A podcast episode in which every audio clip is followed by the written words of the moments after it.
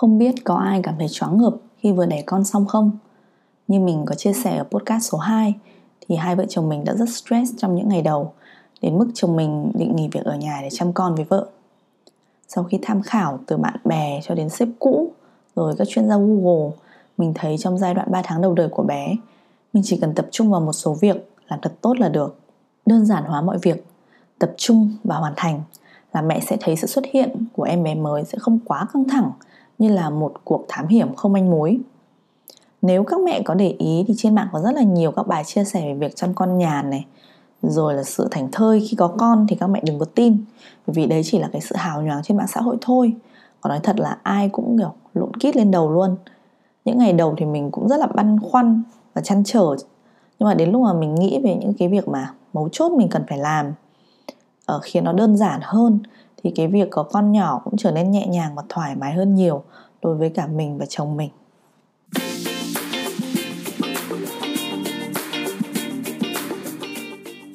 Chào các mẹ, mình là Molly và đây là Molly as a mum, kênh podcast chia sẻ kinh nghiệm, quan sát, cách nhìn nhận về việc làm mẹ của một bà mẹ hiện đại. Chủ đề của hôm nay là những việc mẹ cần quan tâm trong 3 tháng đầu với bé. Đối với mình, trong 3 tháng đầu tiên sẽ có rất là nhiều việc để làm. Tuy nhiên sẽ là cả những việc đối với bé và đối với mẹ.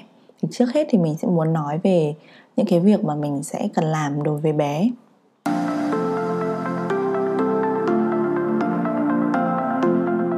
Trong 3 tháng đầu tiên thì đối với em bé, mình cảm thấy quan trọng nhất đó chính là con phải được ăn đủ và ngủ đủ. Nghe qua thì đơn giản, nhưng mà chỉ nói riêng về cái việc ăn và ngủ của con thì có khi cũng hết luôn cả ngày. Khi mới sinh ra thì em bé chỉ có hai việc chính là ăn với ngủ, thêm một số hoạt động khác như là đi pu nữa chẳng hạn. Nhưng mà mẹ và bé muốn vui vẻ cả ngày bên nhau thì chắc chắn là hai yếu tố là ăn đủ và ngủ đủ thì lúc nào cũng phải được đảm bảo. Đầu tiên là về việc ăn đủ thì có hai thái cực khi mà mẹ cho con ăn. Đầu tiên là khi con vừa chào đời thì các mẹ sẽ rất sợ một hiện tượng tên là giãn ruột. Theo như các cái nhà khoa học trên Google ấy, thì ban đầu chỉ nên cho con ăn từ vài ml cho đến 10-20 ml mỗi bữa thôi, nếu không thì con sẽ bị giãn ruột. Khi sinh ra thì ruột của trẻ con rất là bé, nên là nếu mà mình cho ăn nhiều quá thì cái ruột nó sẽ bị căng ra. Tuy nhiên là mình tìm mãi thì cũng chưa thấy cái hiện tượng giãn ruột này có tác hại gì, và cũng không có một cái nghiên cứu khoa học chính thống nào nói rằng là con ăn nhiều thì sẽ bị giãn ruột cả. Bạn măng nhà mình thì mới đầu ăn một cái viên sữa thanh Meiji tương đương khoảng độ 40ml. Sau khi ăn xong thì con có vẻ vẫn cảm thấy chưa thỏa mãn lắm.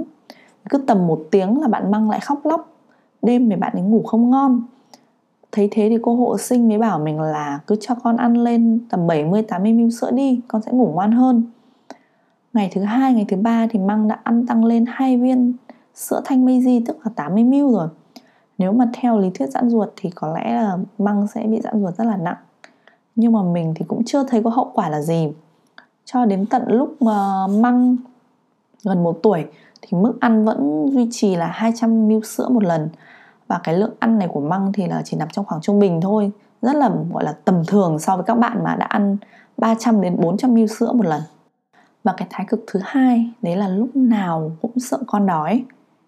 Lúc con khóc hay khó chịu hay o ẹ một chút xíu thôi là các bà sẽ bảo ngay là đấy là do con đói nên phải cho con ăn ngay đi.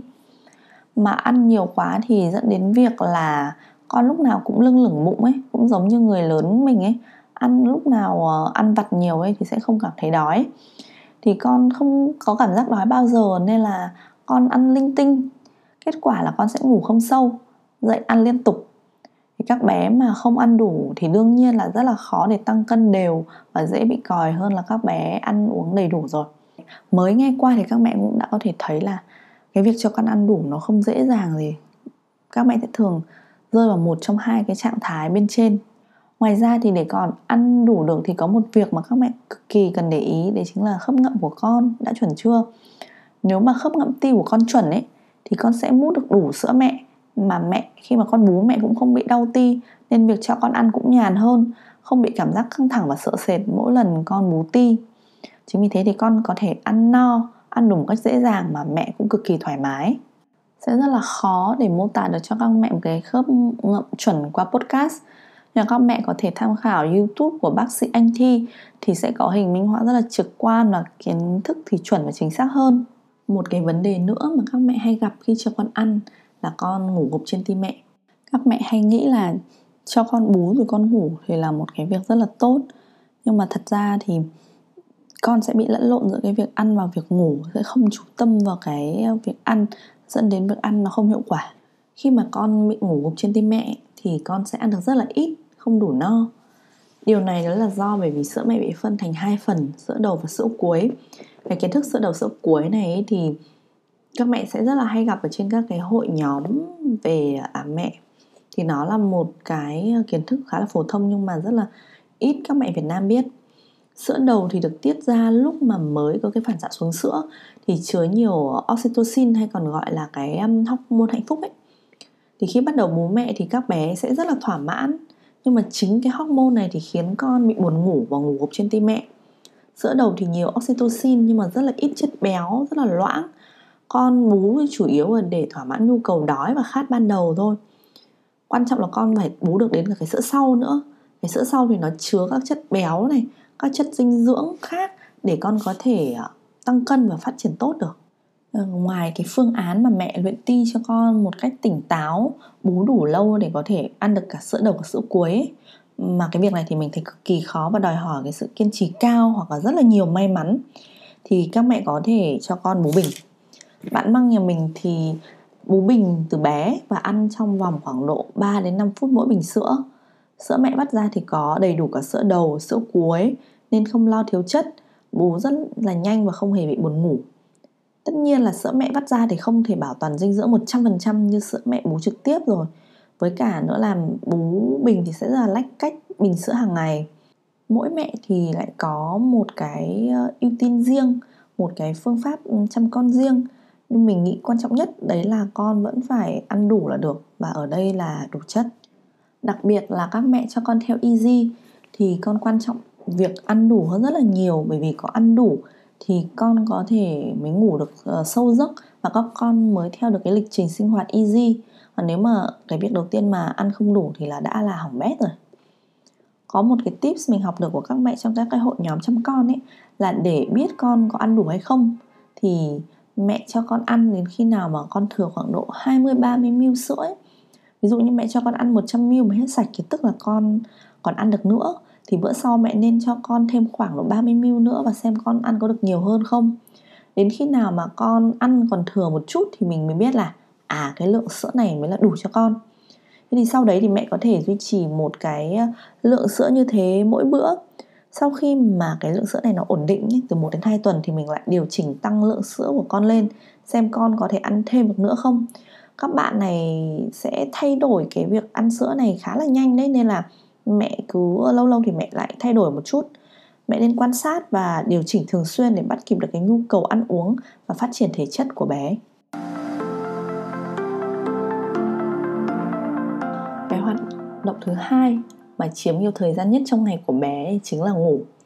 Các bé thì cực kỳ cần ngủ đủ rồi, vì khi mới sinh ra và cho cả đến khi 2-3 tuổi thì cái việc ngủ vẫn chiếm phần lớn thời gian trong ngày của bé. Ngủ thì giúp bé phát triển về cả thể chất lẫn tinh thần. Quan trọng là bé ngủ đủ ấy, thì lúc dậy thì bé cũng sẽ vui vẻ, nói chung ngoan như cún luôn. Mẹ cũng có thời gian để sạc lại năng lượng cũng như là làm các cái công việc của mình và chăm sóc bản thân. Nói chung cũng như người lớn ấy, các mẹ quan sát là hôm nào mà mình ngủ đủ thì mình sẽ thấy rất là tinh thần thoải mái, phấn chấn, vui vẻ. Còn hôm nào mà thiếu ngủ ấy thì sẽ rất là mệt mỏi. Thông thường thì tháng đầu các bé sẽ ngủ từ 18 đến 20 tiếng một ngày. Tháng thứ 2 thì tầm khoảng độ 17-18 tiếng một ngày, và đến tháng thứ 3 thì tầm 16 đến 18 tiếng một ngày. Nếu mà không đáp ứng đủ cái nhu cầu ngủ này ấy, thì các bé rất là dễ bị căng thẳng thần kinh, cáu gắt, mệt mỏi. Các bà sẽ hay bảo là sao con ngủ nhiều thế, cho con đi ngủ sớm thế. Ban ngày cháu ngủ ngon thì các bà lại cứ bảo là cho cháu ngủ, dẫn đến việc là ngủ ngày cày đêm mà mình đã có nói trong cái podcast số 2 ấy. Có một cái mình thấy là hơi sai lầm một chút xíu là bố mẹ hoặc ông bà hay nghĩ là cho con thức muộn để ngủ đêm ngon hơn. Nhưng mà cái hệ thần kinh của trẻ nó không hoạt động giống y hệt của người lớn đâu. Thức muộn thì không có nghĩa là ngủ ngon hơn đâu, trái lại là cái hệ thần kinh của bé sẽ bị căng thẳng, dẫn đến việc là ngủ chập chờn. Ban ngày nếu như mà bé thức đủ này, ngủ đủ này thì giấc đêm của bé sẽ nhẹ nhàng. Không nhất thiết là tối cứ thức muộn thì sẽ ngủ ngon như người lớn đâu. Điều này sẽ còn đúng hơn nếu mà các bố các mẹ mà cho các bạn ý vào theo chu trình easy. Ngủ đủ thì khi thức thì bé sẽ vui vẻ, bố mẹ sẽ có nhiều hoạt động hơn với bé như là trò chuyện này, xem tranh đen trắng này, hoặc xe cho bé xem treo nôi này. Rồi là hormone HGH trong các cái chu trình ngủ sẽ giúp bé phát triển tốt về thể chất nữa. Ngủ đủ cũng giúp bé ăn uống đúng cữ, ngon miệng hơn. Mình nghĩ là chắc chắn là sẽ phải có một cái podcast mà mình nói riêng về câu chuyện ngủ của bé, từ môi trường ngủ cho đến tự ngủ, rồi là ngủ qua đêm. Ngủ nó cũng là một cái chu trình rất là phức tạp, nhưng mà nếu mà vượt qua được thì mẹ sẽ thấy rất là nhẹ nhàng.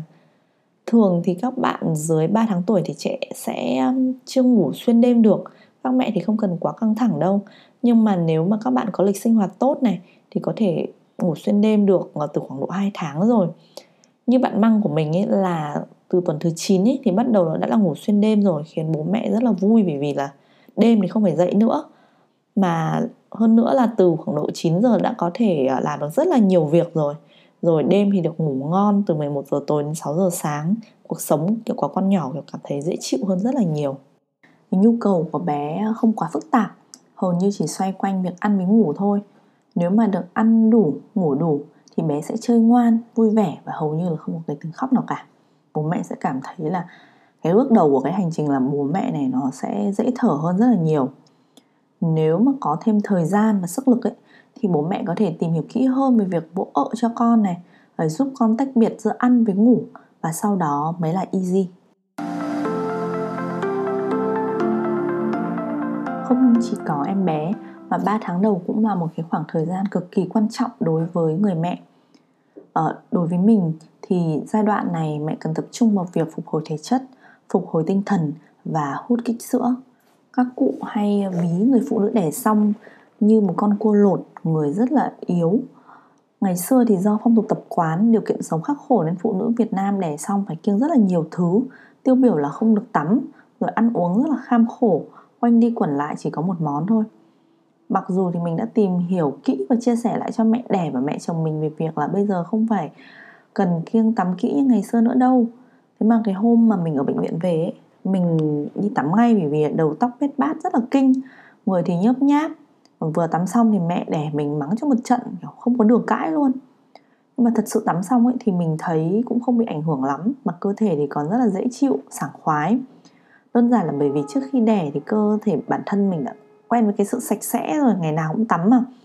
Thì nếu như mà cứ bắt bà đẻ phải nhịn tắm thì nói chung rất là kinh khủng, một cái sự tra tấn về cả thể chất lẫn tinh thần ấy. Dù sao thì bây giờ thì cũng khác ngày xưa rất là nhiều rồi, bởi vì nhà tắm bây giờ rất là kín, nước nóng thì 24/7. Chữa đẻ lại không mất sức nhiều như ngày xưa nữa, nên cũng không cần kiêng quá nhiều như các thế hệ đi trước nữa. Mà dù thế nào thì mẹ cũng vẫn rất là cần cái thời gian để phục hồi thể trạng. Nếu như mà đẻ thường ấy thì các mẹ thì sẽ mất thời gian để lành cái vết khâu đấy, hoặc một số người xui xẻo su cà na như mình thì có thể là còn đau đớn đến tận khoảng độ 2 tuần nữa. Các mẹ đẻ mổ thì sẽ phải chăm sóc cái vết mổ. Cái vết mổ đấy sau khi mổ thì còn phải giảm đau rồi truyền thuốc. Nói chung là vất vả hơn đẻ thường đấy. Hoặc mẹ nào mà không may vết khâu vết mổ nó khó lành ấy thì rất là đau nhức mà kéo rất là dài. Chính vì thế mà ăn uống đầy đủ là một yếu tố rất là quan trọng, giúp mẹ có cái khả năng phục hồi nhanh. Mẹ ăn các món mẹ thích này, rồi tẩm bổ bằng các cái món nhiều dinh dưỡng. Mình nghĩ là chỉ cần tránh các cái thực phẩm quá nhiều mỡ, tại vì sẽ dễ gây tắc sữa là được.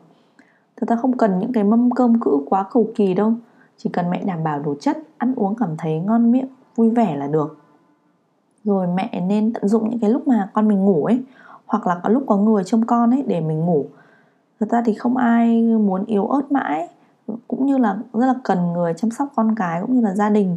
Nên là nhiều khi mình ăn không thấy ngon miệng đâu, hoặc là kiểu ngủ nhiều quá chán rồi chẳng muốn ngủ nữa. Nhưng mà mình nghĩ là các mẹ hãy cứ tích cực nghĩ về bản thân này, nghĩ về gia đình này. Khi mà cơ thể khỏe mạnh hơn này, tinh thần thì cũng sẽ dễ phấn chấn hơn. Các mẹ sẽ thấy cái việc mà chăm con nó cũng dễ dàng và vui vẻ hơn rất là nhiều đấy. ngoài cái sức khỏe thể chất thì sức khỏe tinh thần của các mẹ còn quan trọng hơn rất là nhiều. Sau khi em bé ra đời, không chỉ có em bé bước đến một thế giới mới mà mẹ cũng thế. Mẹ phải làm quen với một cái công việc mới này, một thế giới mới. Thế giới cũ của mẹ bị đảo lộn bởi vì sự xuất hiện của em bé. Mình nói thật là ai cũng rồi cũng sẽ bỡ ngỡ thôi.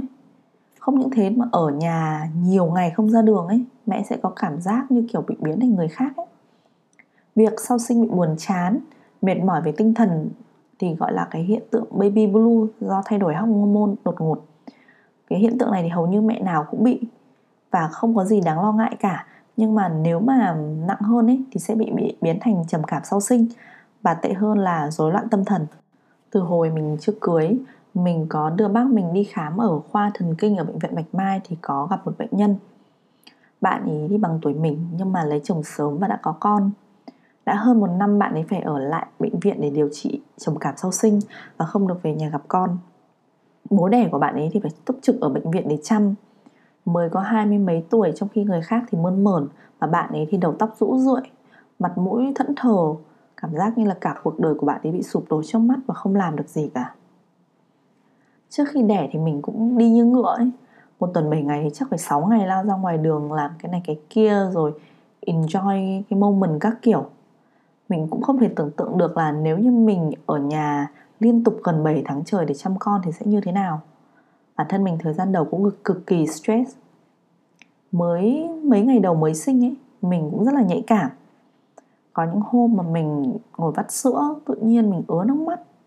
Mình phải nhắn tin với em gái mình là sang chơi với chị đi, tự nhiên chị buồn quá. Cái lúc đấy mình có cảm giác như là ở trên trái đất này chỉ còn có mỗi mình ngồi ôm em bé ấy. Rất là lạc lõng. Sao không có ai ở đây bên cạnh mình ấy. Rồi có hôm mình ngồi ăn cơm một mình ấy, cả nhà đi làm hết. Tự nhiên kiểu đang ăn cơm mà nước mắt kiểu rơi lã chã luôn.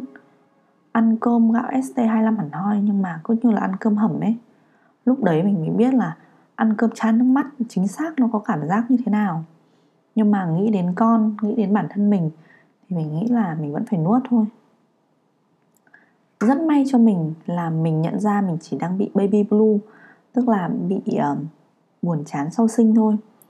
Trước khi sinh thì mình cũng đã tìm hiểu kỹ, nhưng mà dù bạn có tìm hiểu kỹ đến đâu ấy thì không có cách nào có thể kìm lại được những cái phút yếu lòng rồi những cái cảm xúc bột phát như thế. Thay vì để bản thân đắm chìm trong những cảm xúc tiêu cực như thế thì mình đã xác định lại tinh thần, xác định mục tiêu chăm sóc con và những việc mình có thể làm trong cái thời gian mình ở nhà. Giữ cho tâm trí và cơ thể bận rộn là cái bước đầu tiên của mình trong cái việc mà giảm thiểu buồn chán sau sinh hay còn gọi là baby blues. Sau đấy thì mình quen hơn với cả cuộc sống có con, biết cách điều tiết các hoạt động trong ngày và dần dần tận hưởng những giây phút thoải mái, vui vẻ khi ở nhà chăm sóc con. Các mẹ hãy cứ chia sẻ với bạn bè, với chồng, với mẹ đẻ, với em trai hay em gái mình, ai cũng được. Nhưng mà hãy nói ra cảm xúc của mình, tìm kiếm sự sẻ chia, đồng cảm thì cái quãng thời gian mới sinh thì sẽ nhẹ nhàng hơn rất là nhiều. Hồi mới sinh, mình cũng rất là may mắn mà khi tìm được những cái mẹ giống mình cùng chia sẻ những cái khó khăn trong cái quãng thời gian này. Các mẹ hãy thử tìm kiếm những người giống như các mẹ vừa mới sinh xong trên các hội nhóm để tâm sự. Có thể là khi mà tâm sự mọi người cũng không giúp mình giải quyết được các cái vấn đề của nhau đâu. Nhưng mà có một cái người giống mình, có một người cũng có những cái vấn đề như thế là mình cảm thấy bớt cô đơn hơn, có cái sự đồng cảm và chia sẻ nhiều hơn. Ai cũng cần được quan tâm, lắng nghe và nhất là một người mẹ mới sinh.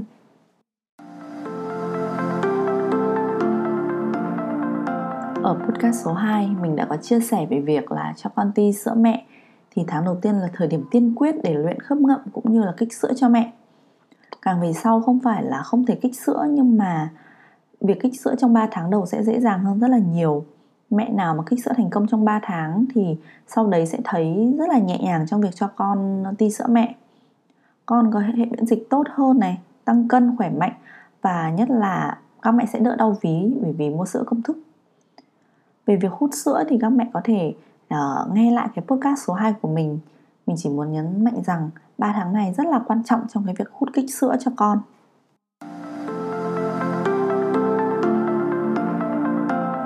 Ba tháng đầu tiên gặp con thật sự là một vòng tròn cảm xúc đa dạng.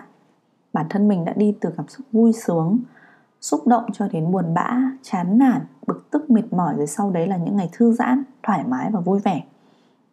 Kể cả đối với những người mẹ, làm mẹ lần 2 hay lần 3 thì 3 tháng đầu tiên gặp con vẫn là một cái cảm giác rất đặc biệt.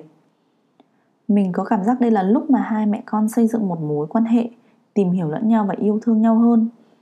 Nhiều lúc mình vẫn không thể tưởng tượng được rằng nằm cạnh mình đây là một em bé thiên thần ở trong bụng mình mà chui ra. Nếu cứ để ý mọi thứ nhỏ nhặt xung quanh, đôi lúc mẹ sẽ quên mất mình may mắn như thế nào khi có một em bé xinh đẹp đến ở bên mình. Những câu chuyện xoay quanh em bé như việc con ăn, ngủ này, mẹ khỏe, mẹ vui, nó không rõ ràng rạch ròi như khi mẹ đi làm đâu, hoặc là dễ tách biệt như kiểu khi hồi mẹ còn độc thân. Cuộc sống có con nhiều khi cảm giác như là rối tinh rối mù ấy. Các cụ hay nói cái câu là lộn kít lên đầu nó là như thế. Nhưng mà dù có rối ren như thế nào thì mình tin là tập trung với những việc quan trọng nhất, cố gắng hết sức mình thì các mẹ sẽ ổn thôi. Tinh thần tích cực là một trong những điểm mấu chốt của cái giai đoạn này. Mẹ chỉ cần cố gắng từng chút một và mỗi ngày. Nếu có bất kỳ câu hỏi nào về việc ăn ngủ của con hay muốn chia sẻ về những nỗi buồn baby blue sau sinh thì các mẹ đừng ngại nhắn tin cho mình nhé. Và đừng quên đón chờ những podcast sau của Molly as a mum.